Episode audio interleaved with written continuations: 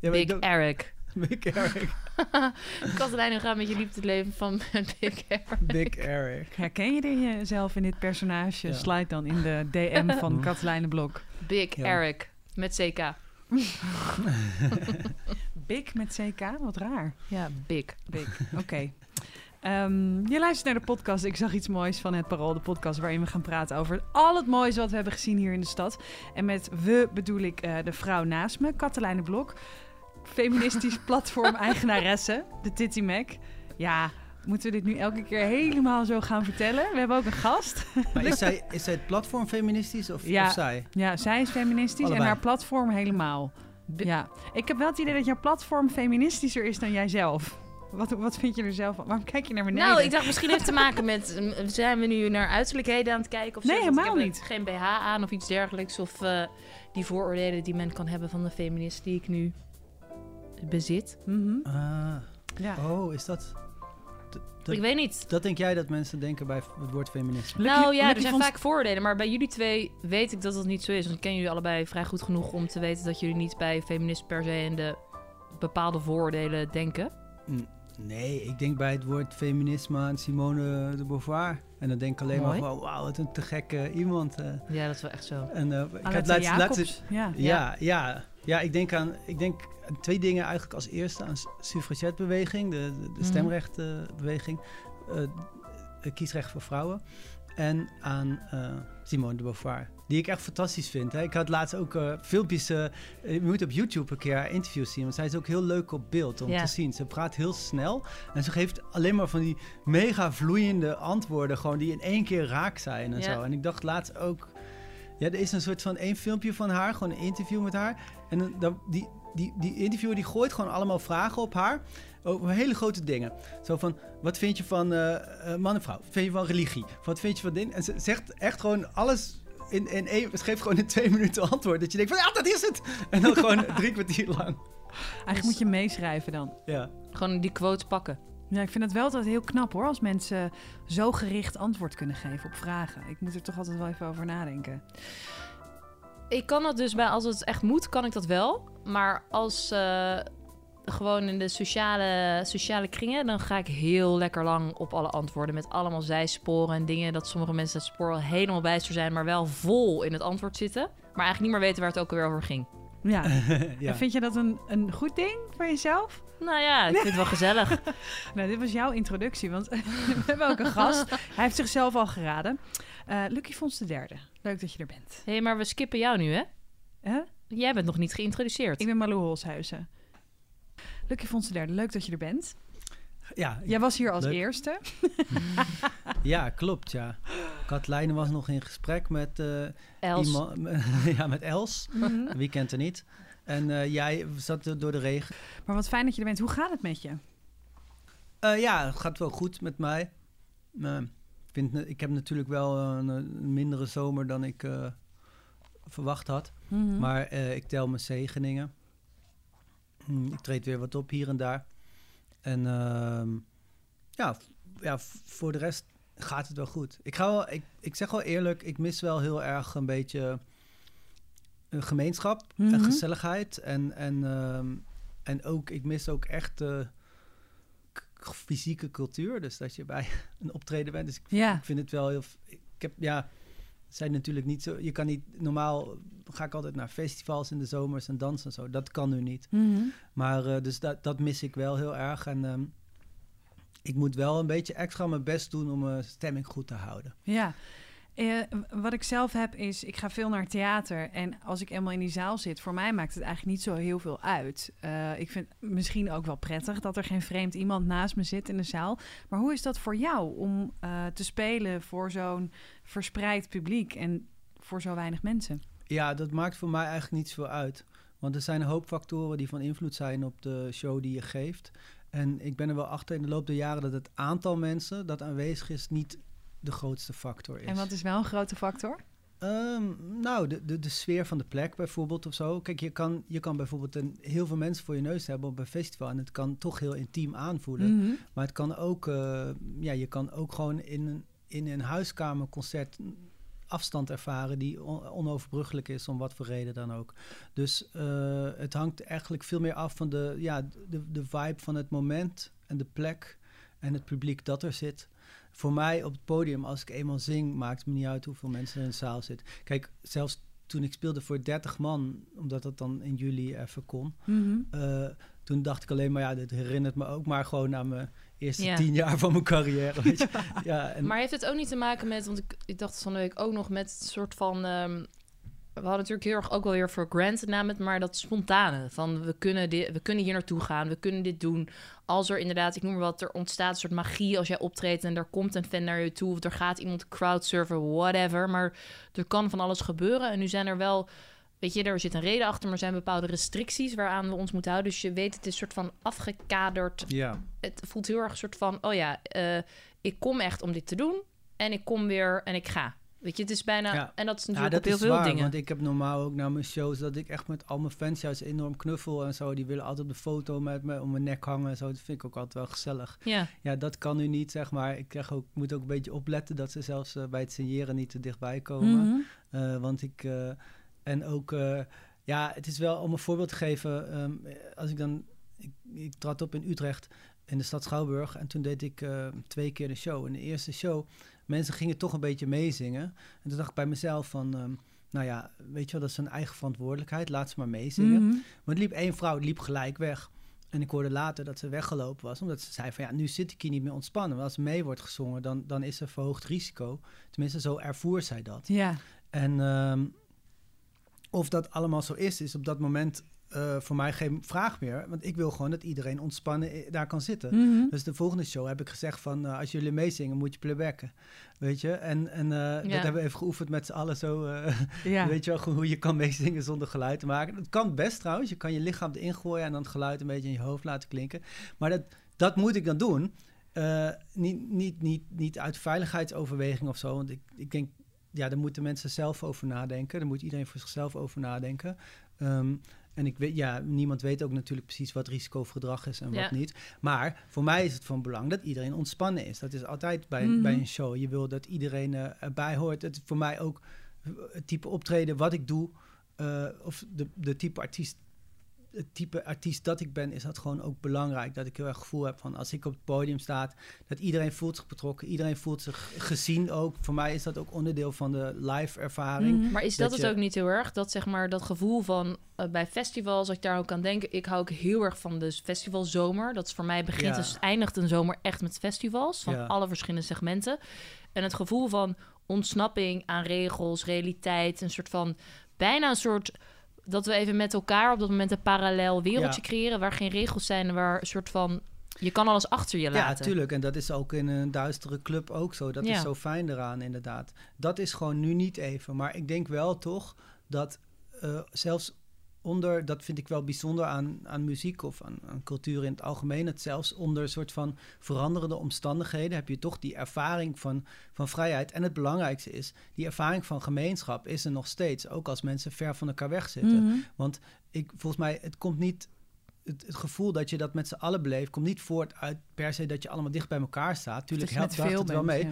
Maar gewoon het feit dat heel veel mensen tegelijkertijd op hetzelfde moment naar dezelfde trillende gitaarsnaar luisteren. Gewoon de, de, het- het- de gedeelde aandacht die zeg maar, eh, ja, die, die, die eigenlijk wa- waarin wordt voorzien door een optreden.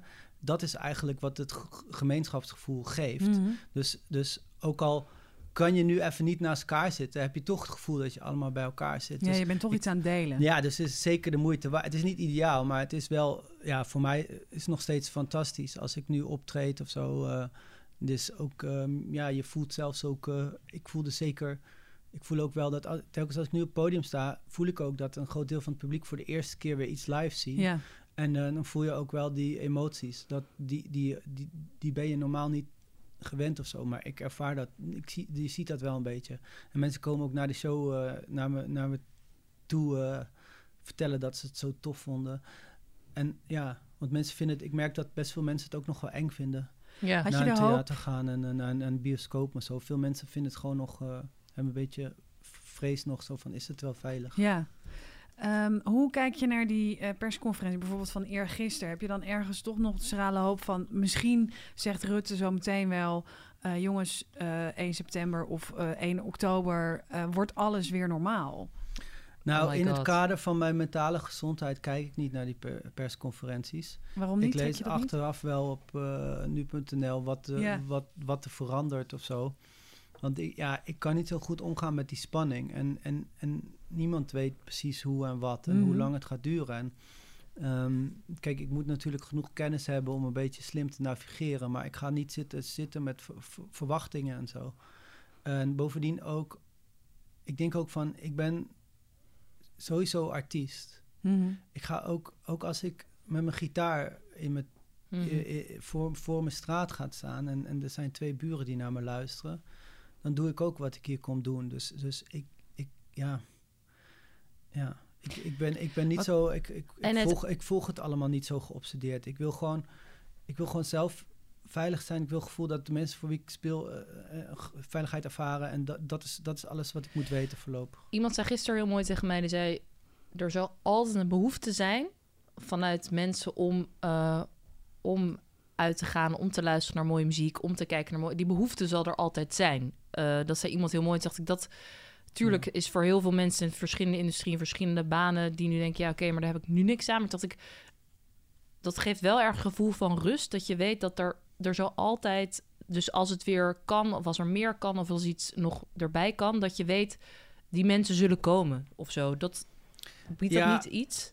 Ook ergens? Ja, nou, ja, nou ik, ik weet niet. Ik ben, eh, verwachtingen kan een mens eh, ver- verwoesten. Hè? Ik bedoel, Mhm. ik, ik, ben, ik probeer eigenlijk heel erg gewoon eh, van moment tot moment daarmee om te gaan. Want ik geloof, er zullen ook ooit wel eens gezegd hebben dat de behoefte aan kerkgang eh, voor altijd zal bestaan. Mhm. Snap je? Je kan, je, ik, ik, ik, ik, ik, weet, ik, ik weet niet hoe zeker ik daarvan eh, kan zijn. En wat, wat, wat je net zei, eh, ik kijk niet naar die persconferentie, want ik kan die spanning niet aan. Wat gebeurt er dan met je? Wat voel je dan? Ja, je dadelijk. ja, ja, weet ik veel. Sowieso, sowieso trek ik. eh, ja, pratende politici niet zo goed, zeg Mhm. maar. Ehm, en ehm, ik. eh, ja, ja, ik ben de hele tijd eh, bang dat hij iets gaat zeggen wat mij weer enorm. Wat, ja, wat weer heel lastig zal zijn, zeg maar. En dus. En bovendien ook. Ik probeer mijn leven te leiden onder de omstandigheden, net als iedereen. Het- Mhm. en, het- en, het- je, je kan niet je leven leiden als je alleen maar daarmee bezig bent. Kijk, dit is Nee. nu gaande. En eh, ik, ik, ik wil er ook niet eh, toch geobsedeerd mee zijn. Kijk, je moet gewoon, ik wil er gewoon eh, mee rekening houden voor zover dat, dat belangrijk is. Dus met Mhm. betrekking tot, tot veiligheid en de beslissing die ik neem eh, met betrekking tot mijn eh, carrière of de dingen die ik ga doen. Maar eh, voor de rest moet ik juist een beetje, probeer ik juist te focussen om nu ook een leuk leven te hebben.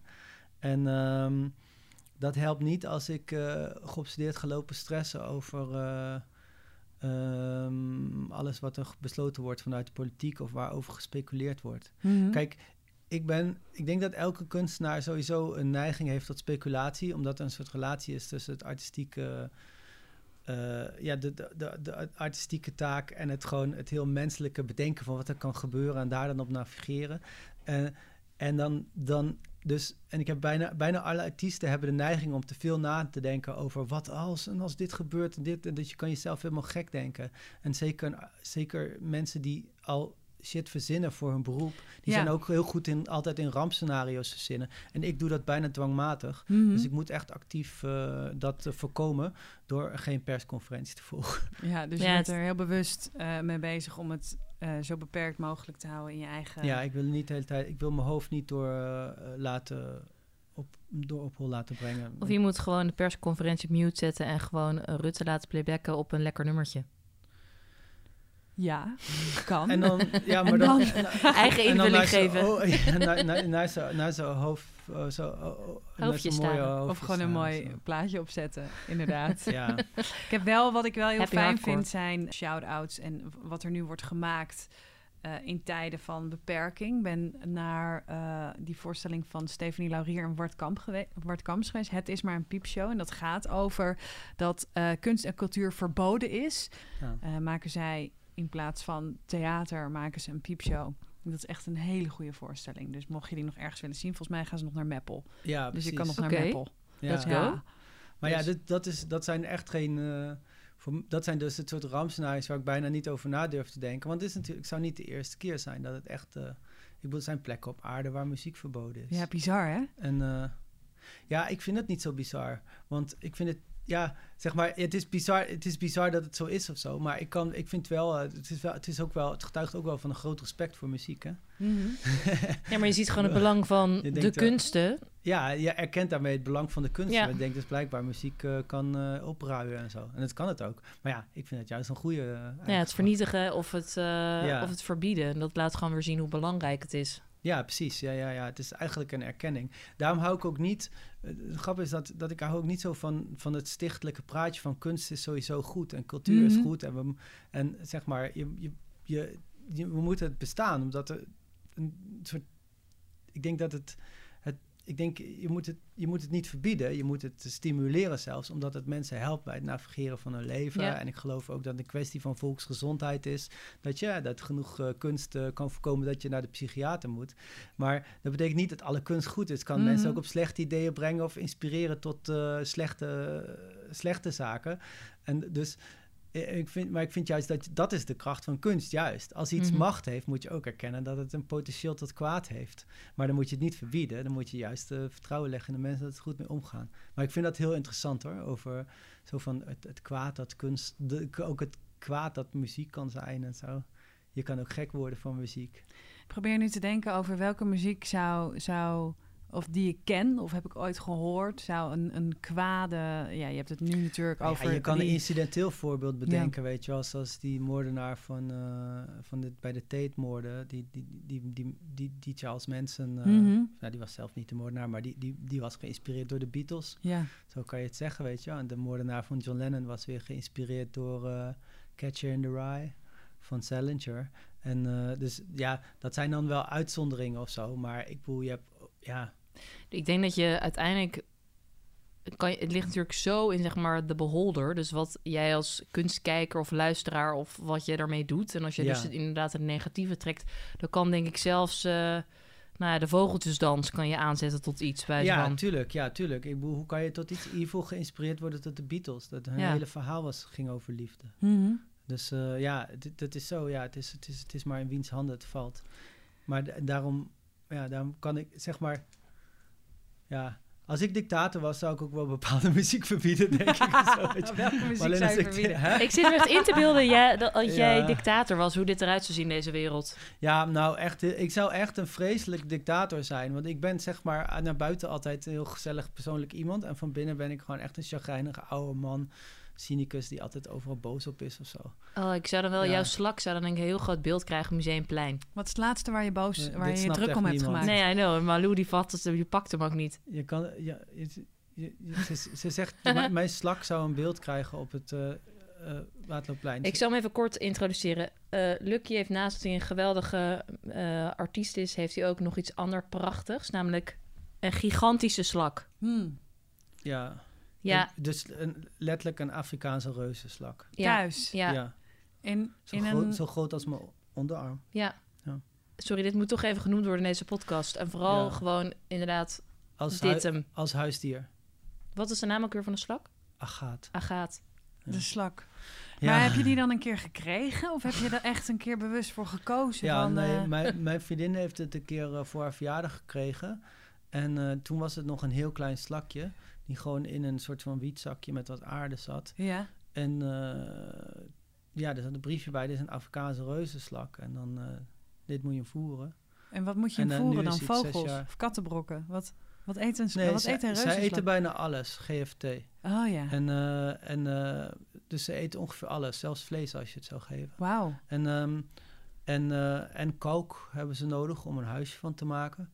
En die, daarvoor gebruik ik inktvisbotten, die ik op het eh, strand vind. Oh ja. Dus dat is ook wat, wat pakietjes krijgen. Mhm. weet je Oh, die dingetjes. ja, Ja. Die, die witte schijfjes. Dat is eigenlijk eh, van de, ja, de, de zeekat, zoals je het Nederlands heet. Of in het Spaans, de calamares. ja. Dat is de- gewoon de inktvis die in de. Noordzee zit. Ja. En hoe oud wordt zo'n slak? Kan je... Nou, hij is nu zes. Hij of zij, ik weet niet of hij of zij moet, want het is hermafrodiet. Mhm.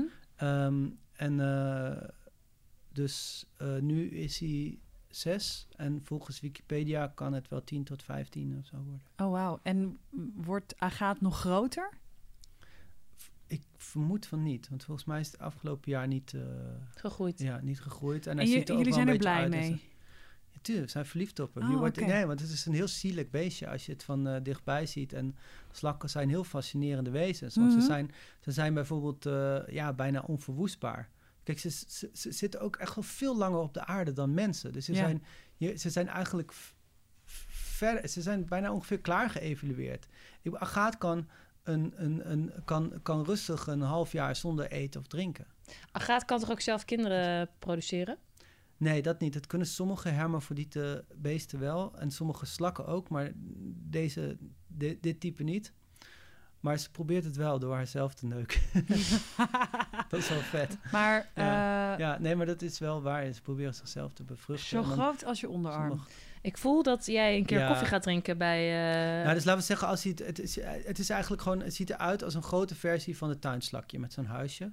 Dus eh, gewoon, maar dan een grote versie ervan. Dus als je uitspreidt, is hij ongeveer zo, eh, zo, eh, ja, zo lang als een onderarm. Mhm. Als je helemaal uitspreidt en het, eh, het huisje is zo groot als een, eh, ja, als een, als een grote koffiemok of zo. Oh ja. Ja. En als je op haar oogje tikt, gaat hij dan zo naar, naar binnen en dan weer omhoog? Mm, Dat deed ik vroeger altijd bij huisslakjes. Echt? Ja, heb je dat nog nooit gedaan? Nee. Nee, Als je, dus, als je dus met je vinger op heel Ja. zachtjes hoor, ja. op het oogje tikt, dan trekt ze zo dat he- hele oog Ja. zo in. en nee dan weer... ja, ja, zeker. Ja, ik heb dat nooit gedaan, want dat is gewoon ziek. Oh, Eh, ja, ik ga jou toch ook niet op je oog tikken? Dat is echt een... Zou je, doe je dat ook bij honden? nee. Oké. nou nee, ja, alleen goed. bij slakken. Ja, oké. Nee, eh, nee, maar ja, ze kunnen inderdaad heel snel... Ze hebben ongelooflijk controle over lichaam. Ze kunnen heel Ja. snel alles in één keer indrukken. Echt binnen een fractie van de seconde kan hij bij zo in zijn huisje of zijn ogen zo wegdoen. Ja, dat merk ik wel als ik bijvoorbeeld iets laat vallen en hij schrikt of zo. Oh ja, oké. Ja. Maar ja, tuurlijk, ik ben verliefd op het beestje. Het is, het is heel leuk. Eh, ik, het is natuurlijk Agaat de derde. een andere... Ja, het is, ik denk niet dat je... Het is e- emotioneel wel anders als denk ik Een met hond. een kat of zo. ja. Maar van, vanuit mijn kant niet. Nee. Nee, oké. Ehm, wat ik dus wilde vragen voordat we het over A- Agathe Reuzenslak hadden. Je zei net, ik ben van binnen af en toe gewoon een boze man. Ja. Wat is het laatste waar je je boos over hebt gemaakt? Oh, ik maar ja. Leuk dat deze vraag komt na een heel gevoelig eh, moment over het slakje. Dat is dan mooi dat dan de boze man Nou, ik, oké. meteen na de gevoelige man komt. nou, bijvoorbeeld als ik televisie kijk of zo, dan vind ik alles gewoon dom en oppervlakkig. En dan vind Mhm. ik dat die mensen de televisie uit het raam moet gooien en eh Proest moet gaan lezen en zo. Want Ik ben echt een snop wat dat betreft.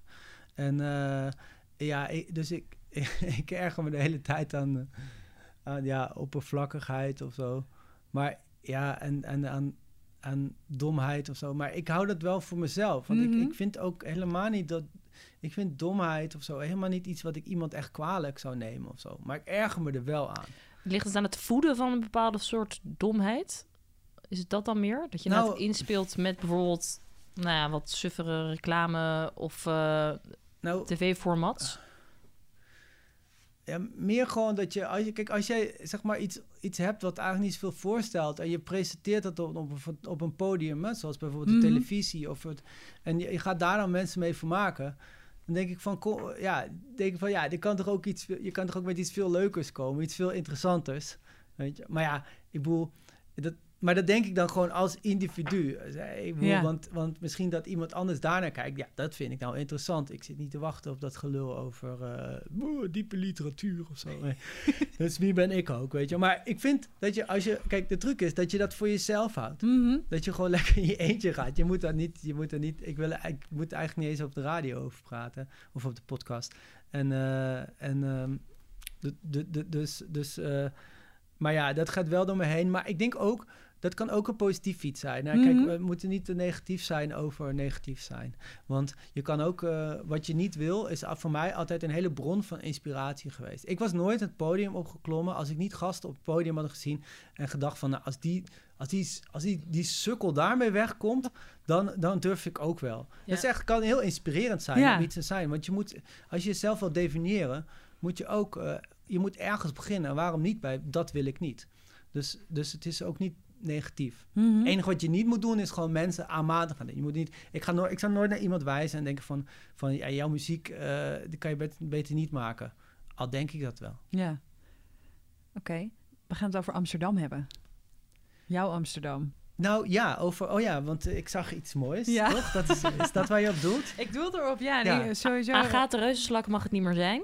Ja, eh, nou ja, die zie ik elke keer. Maar het is misschien iets leuks om iets eh, eh, op, eh, op inderdaad over iets Amsterdams. Ja, ik vraag, ik Ja. vraag altijd, eh, eh, hoe beweeg jij door de stad? Katelijn is een eh, wandelaar of een scooteraar. Ik hou heel erg van fietsen Ja. door de stad. Hoe beweeg jij door Amsterdam? ja, ik fiets echt de hele tijd door Amsterdam en dat doe ik al 21 jaar. En dat vind ik echt superleuk. Mhm. En nog steeds. Eh, ehm, eigenlijk deze zomer de eerste keer dat ik het wat minder leuk vond. Omdat ik dan een beetje, ja, omdat ik een beetje onrustig was. Mhm. Of een beetje angstig misschien ook.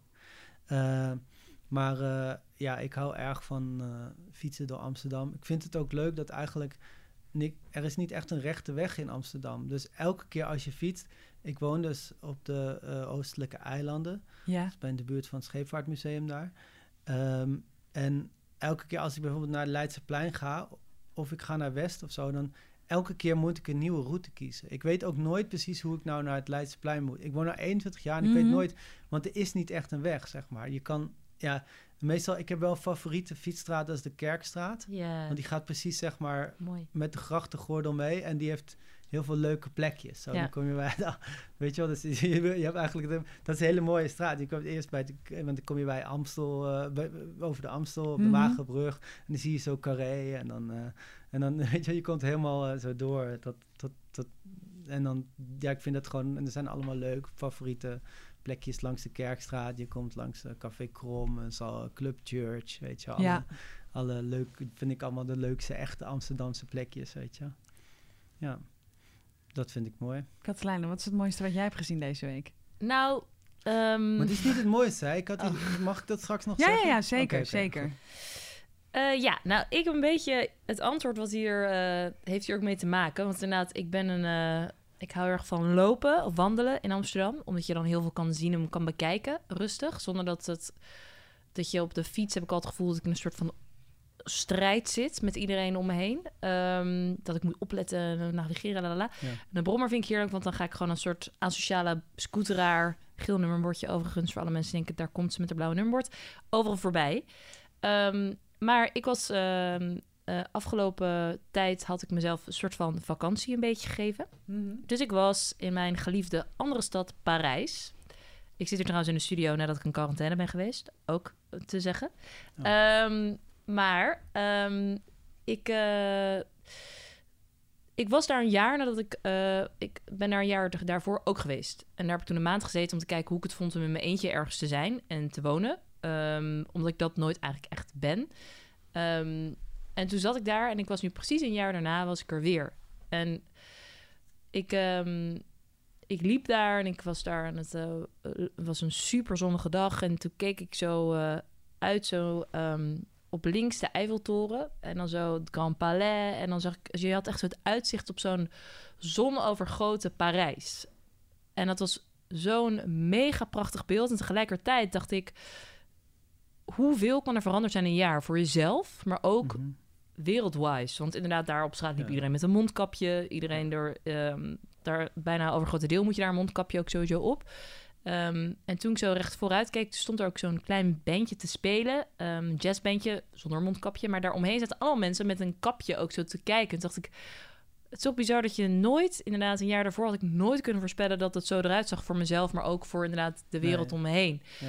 Ehm, en dit is trapje 1 van mijn Ik zag iets moois. Want trapje 2 was inderdaad dat...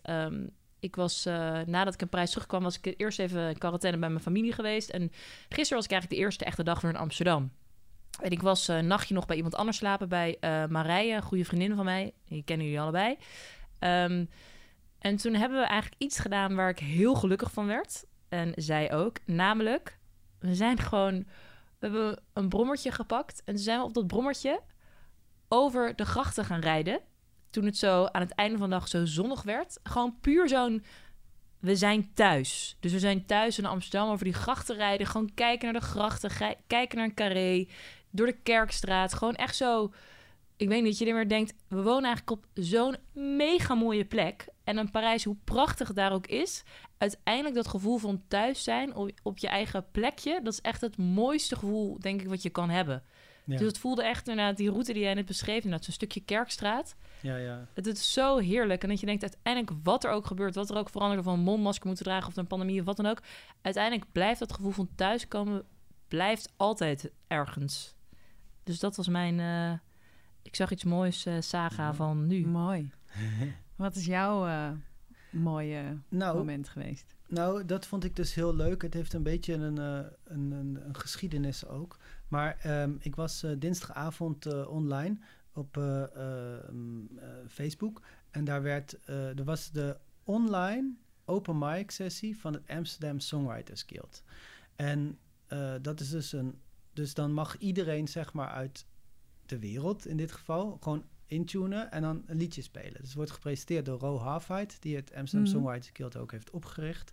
En hij, ehm, je kan dan gewoon eh, een bericht sturen en zeggen van ik wil ook liedje. En dan mag iedereen twee liedjes spelen. En dat is dus heel internationaal, want er zijn mensen die, eh die zit iemand in Amsterdam een liedje te spelen. En dan, komt er iemand uit Indonesië en dan komt het iemand eh, uit Los Angeles. En er zijn best wat ehm, mensen die eigenlijk on tour waren. Want het is wel echt zo'n, die songwriterswereld is wel een wereld van mensen die continu on tour, eh, op tour zijn. En sommigen zijn op hun plek een be- zitten een beetje vast door de corona. Dus ze kunnen niet terug naar Amerika reizen of zo. En ehm, dus eh, ik zag heel veel mensen gewoon vanuit plekken waar ze eigenlijk helemaal niet woonden of zo. Weet je, gewoon een Texaan in Indonesië. en, die, eh, en die speelden dan een liedje. En dat is live. En je kan dus ook comments schrijven van en een mooi liedje. Maar de grap is dus, dit is de online versie van een open mic night die al eh 15 jaar loopt hier in Amsterdam. Mhm. En telkens andere plekken heeft ge- ge- gehad. Dus vroeger begon het, ehm, eh, het is ergens in de Jordaan begonnen.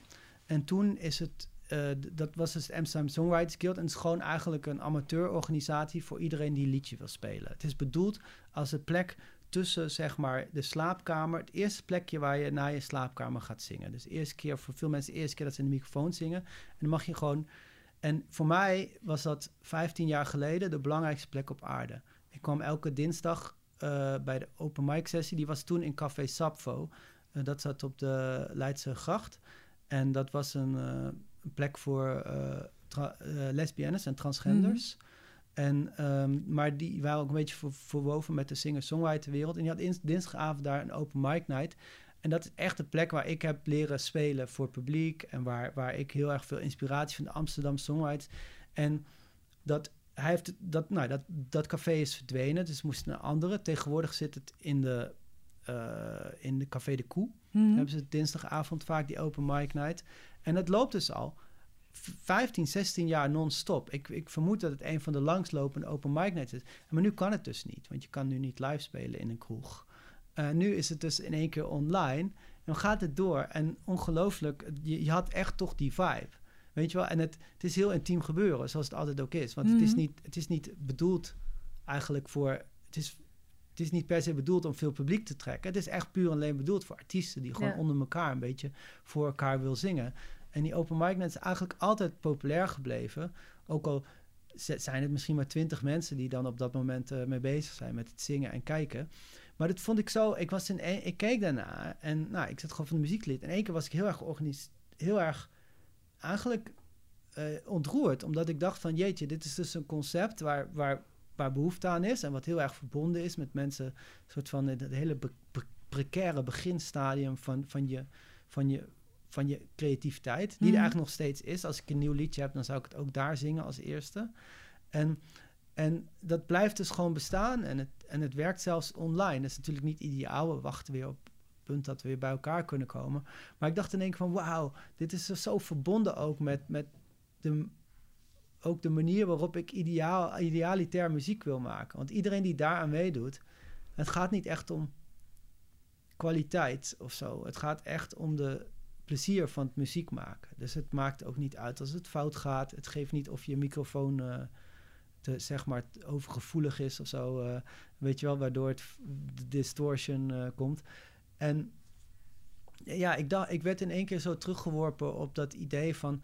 oh ja, ja, dit is waarom ik die open mics altijd zo leuk vind ook. Omdat mensen staan hier gewoon met het, eigenlijk het enige waar het om gaat. Het is ook helemaal losgezongen van de industrie. Want de industrie heeft er niks mee te zingen. Want je, je, krijg- je kan er geen geld mee verdienen... Nee. en je kan er ook niet populair mee worden. Ik, snap je? Je kan, je kan niet door te zingen op een open mic doorbreken of zo. Het, het gaat gewoon echt puur alleen om de vreugde van muziek maken... en het, het soort van dat, dat precaire moment dat je een, Mhm. een liedje laat horen aan je collega's, songwriters. En ik, had, ik zat er gewoon naar te kijken op Facebook en ik had gewoon helemaal het gevoel weer van, oh ja, dit is ook een gemeenschap waar ik in ben opgenomen. Eh, weet je wel, een gemeenschap van alle andere singer-songwriters. En je vergeet dat soms. Want als je zelf populairder wordt, dan, dan word je eigenlijk je eigen wereldje. Je, weet je, je, gaat, je verdwijnt uit die scene en je wordt eigenlijk je eigen scene met je manager en je boeker. En, en, en, en je ziet dan ook op de een of andere manier, als je populair wordt, dat hebben alle artiesten, zie je ook vaker minder artiesten. Het lijkt net alsof je dan, dus, eh, weet je wel, roem of succes kan ook isolerend werken. Mhm. En nu is natuurlijk iedereen een beetje geïsoleerd. En dan is het echt fijn om weer dat Samen te zijn. ja, want volgens mij, eh, dat is wel iets waar ik veel over nadenk als ik ouder word. Dat je eigenlijk alles doet binnen een gemeenschap. Je doet eigenlijk niks in je eentje. Zelfs mensen die denken dat ze iets heel erg in een eentje doen, een monnik of zo, die zit nog in gemeenschap met God in het klooster. Mhm. of, of, of iemand die alleen maar schrijft in zijn eentje op de kamer, die heeft nog de gemeenschap van al zijn favoriete schrijvers om zich heen. Snap je wat ik bedoel? Ja. Dus alles wat je, eh, eigenlijk alles wat je dus doet, is, is eh, onderdeel van een bepaalde gemeenschap. En ik dacht in één keer van, oh ja, dit is mijn gemeenschap. Dit is, dit is een van die weinige groepen waar ik bij hoor en ook bij wil horen. Eh, dus dat vond ik wel leuk. Ik, dat, daar werd ik even aan herinnerd en dat vond Wat ik mooi. mooi. Ja. Mijn eh, mooiste moment van de week heeft eigenlijk ook alles met jou te maken. En misschien sluit het ook wel heel erg aan op, eh, op wat jij net vertelt. Eh, want ik was op de parade. En dan zal iedereen denken, de parade, dat kan helemaal niet, want die ging niet door. Maar er was een benefietconcert eh eh, eh, van de parade. En dat was op het paradeterrein in het Martin Luther King Park. Ik vond het al heel fijn eh, om er naartoe te fietsen. Want dat voelde zelfs al een beetje hetzelfde als ik ga naar de parade. En zo het terrein zo langs de Amstel inderdaad eh, daar naartoe. En het allermooiste vond ik... eh, ik heb heel erg genoten van de avond sowieso. Heel veel mensen die eigenlijk op de parade hadden moeten staan... die kwamen optreden. Maar ik vond het, het, het terrein oplopen en ik was er vrij vroeg. Dus ik kon eh, heel erg kijken naar de mensen die binnenkwamen. Dus ik kon kijken naar de gasten die binnenkwamen. Die hadden echt heel veel geld betaald om er ook bij te mogen zijn. Om daar... eh, Was het eh, te komen eenmalig? kijken. Ja, het was een eenmalig benefiet. En ehm, je zag iedereen binnenkomen. En het leek wel alsof je van iedereen's gezicht kon aflezen... ik ben er. En, en dat is heel erg goed en dat is heel erg fijn. En het zag er, nou ja, eh Lucky kan naar jou kijken. Het zag, het zag er fantastisch uit. Ze hadden het echt Ja. heel erg mooi opgezet. Het hele gevoel van de parade Was er. was aanwezig. Mhm. En wie je ook aankeek, eh, bij iedereen die naar binnen kwam, eh, leek wel dezelfde glimlach eh, op de gezicht. ja, eh. zeker. Ja. Dus de artiesten, maar ook de, de gasten, ook het publiek wat ja, en binnenkwam. alle lampjes en die snoepmeisjes, weet je wel, gewoon al die dingen van de parade. Alles was er. molen? Nee, alleen die niet. De Die niet. Dat was het enige wat miste. Ja, inderdaad. Ik denk ook dat dat weer dan niet veilig is. Want als Oh je in zo'n draaimolen zit en, en, en iemand voor je niest... dan heeft Knalt het, hele ritje, eh, het hele ritje heeft eh, d- dampende korrie. Maar was het ook Maar- niet zo dat moment, zeg maar, dat je opeens weer denkt... eh Corrie, dat, dat moment dat je dan weer even... dat dat extra hard binnenkomt, zoiets. Dus inderdaad zo'n... ge- dat je zegt de lichtjes of wat je zegt die mensen of nou dat ja, je ik kijk heel graag naar mensen. En, en, en, het eh, en misschien heb ik het me wel eh, eh, ingebeeld, maar het, het leek gewoon alsof ik even bij iedereen hetzelfde las van het gezicht. Dus ook weer die gelijkheid die je dan voelt en die saamhorigheid van Ja. ik ga nu naar iets heel moois kijken en ik mag erbij zijn. Dat was ook eh, heel fijn Ja. en heel mooi. En ik En- vond het ook leuk om te spelen, want ik Het speelde was daar zo dus leuk. Ik Ja. speelde daar, want ik had ook op de parade moeten staan dit jaar. Ja. En, eh, maar ik speelde dus ook een eh, liedje daar. En, Had je dat liedje al eerder gespeeld? Nou, wel in, in, in de Welke theater. was het? Wel in de theaters, de piercing. Maar het is nog niet opgenomen. Ik heb het wel een keer op de radio gespeeld, maar het is vrij nieuw, inderdaad. En eh, ik vond het ook wel leuk, want eh, meestal als je nu een show doet, is het echt voor je eigen fans of zo, weet je wel. Die, die zijn dat wel, die weten ongeveer wat ik doe en die vinden dat leuk. Maar hier zaten ook gewoon heel veel mensen die, die nog nooit mij gezien hadden en zo. En dat is ook wel spectaculair. Dan merk je echt, dan, eh, dan je soms echt van... dan zit ik soms zo met heel veel plezier te spelen. Dan denk ik van, oeh, als ze, als het refrein straks horen, dan zijn ze om. Dan zijn ze om. weet je. Dan heb ik zo, als ik, als ik straks, als, als ik stra- als straks het refrein in kikt, heb ik hier 100 fans bij, weet je. zo denk ik dan. dan kan ik echt van genieten. Dan ben ik zieltjes aan het winnen. En dan voel ik me zo het rattenvanger van Hamelen. Ja, ik vond het ook heel mooi dat inderdaad dat hele mengen daarna, dat iedereen eh, stond met elkaar te praten en probeerde afstand te houden. En eh, eh, iedereen moest daar ook heel erg zijn best voor doen. Dus dan, ja. ik zag jou bijvoorbeeld en dan wil ik eigenlijk, nou ja, wat jij zegt Ja, over, ja, mijn fans willen mij dan heel graag knuffelen. Maar ik zag je, ik wilde ook dan naar je toe rennen en zeggen, dit was zo ontzettend leuk. En dan, dan zet je hem al in en dan denk je, oh nee, dit kan, dit kan dus niet. Ik moet gewoon eventjes heel rustig en dan sta je... Dus dat, het, het was heel veel, ehm, het was heel mooi. Ja. Maar dat voelt het. Het voelt een beetje alsof we allemaal een beetje rattenvanger van Hamelen zijn, maar dan van die, voor die geluksmomenten nu. Extra. Ja, ja, Ja. ja. ja, je moet er wel, eh, je, je, inderdaad, je moet het, je moet er meer van, als je iets leuks meemaakt, dan moet je het wel een beetje uitspreiden, inderdaad. Ja. En pakken gewoon ten volste. En Ja. komen vertellen in een podcast. Ja. Ja. Ja. Dankjewel dat je er was. Ja, ik vond het heel gezellig. Dankjewel dat ik mocht komen. Ja, wanneer, eh, waar kunnen we jou de komende tijd zien? Eh, ik ga weer eh, een theatertour doen. Eh, die begint eind september en oktober. En die komt ook langs eh, de kleine komedie hier weer. Ehm, daar kom ik. Ja, heel graag. De tickets, ik weet niet of de tickets al online zijn voor daar, maar het is wel bevestigd. Dus ik geloof in eh, eind november, december. En ehm, ja, dus ik ga weer, eh, ja, de data staan al op mijn website. Kom Malou en ik mee playbacken. Ja, playbacken, Ja, inderdaad. precies, ja, ja. Kunnen wij heel goed. Zonder speeksel. Je Ja. luisterde naar eh, Ik zag iets moois over twee weken weer een nieuwe aflevering hier op het Parool. Lucky van z'n derde, dankjewel.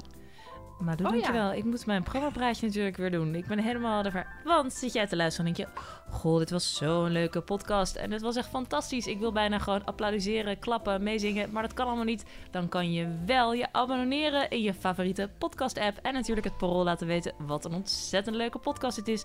En als je denkt, goh, eh, ik heb nadat ik Lucky Fons een DM heb gestuurd... ook nog zin om Malou te DM'en, mag dat altijd. Malou lacht erbij terwijl ik dit zeg.